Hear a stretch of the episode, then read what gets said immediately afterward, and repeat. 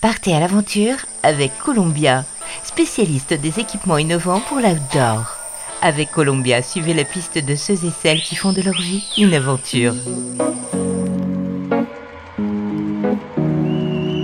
Voilà les évadés. À l'occasion de ce 36e Marathon des Sables, eh bien, il y avait, vous le connaissez, Steven Le Yarrick.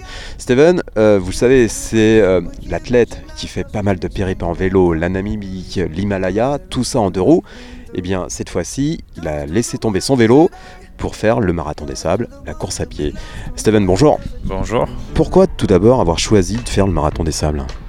Alors, il y a plusieurs raisons. Déjà, euh, j'avais besoin de, faire autre chose que du vélo. L'année dernière, j'ai fait vraiment beaucoup de kilomètres. J'ai fait entre 26 000 et 30 000 kilomètres. Et j'avais besoin de, me retrouver dans le désert euh, un peu à nu euh, sans mon vélo. Et de me retrouver aussi avec, avec des gens absolument normaux comme je le suis dans le milieu de la course à pied. Et, voilà, et me battre aux côtés de, de, gens qui ont plus ou moins d'expérience, apprendre avec eux, me battre contre la chaleur être dans les dunes de sable, être dans ces, crêtes aussi, et puis vivre une expérience euh, extraordinaire. Et au, fond, pour, dire la vérité, quand j'étais plus jeune, le marathon des sables, ça faisait partie des, des, 5-6 monuments que je voulais faire dans ma vie. Et voilà, 35 ans, euh, ça, semble être sur le bon chemin.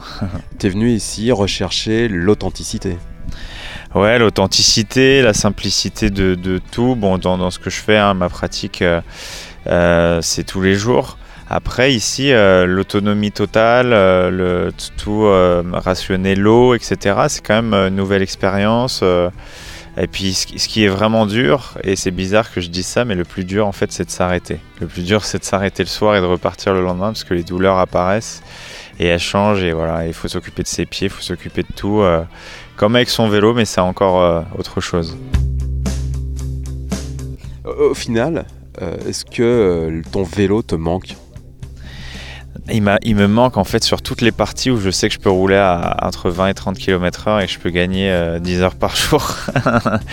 non, il m'a manqué ouais, sur les longues plaines, euh, les longues plaines de, de, de 4x4 là, où là c'était dur pour moi de me dire, euh, j'imaginais dans ma tête que là, de ce point à ce point, je mettais 10 minutes normalement et là je mets plus d'une heure.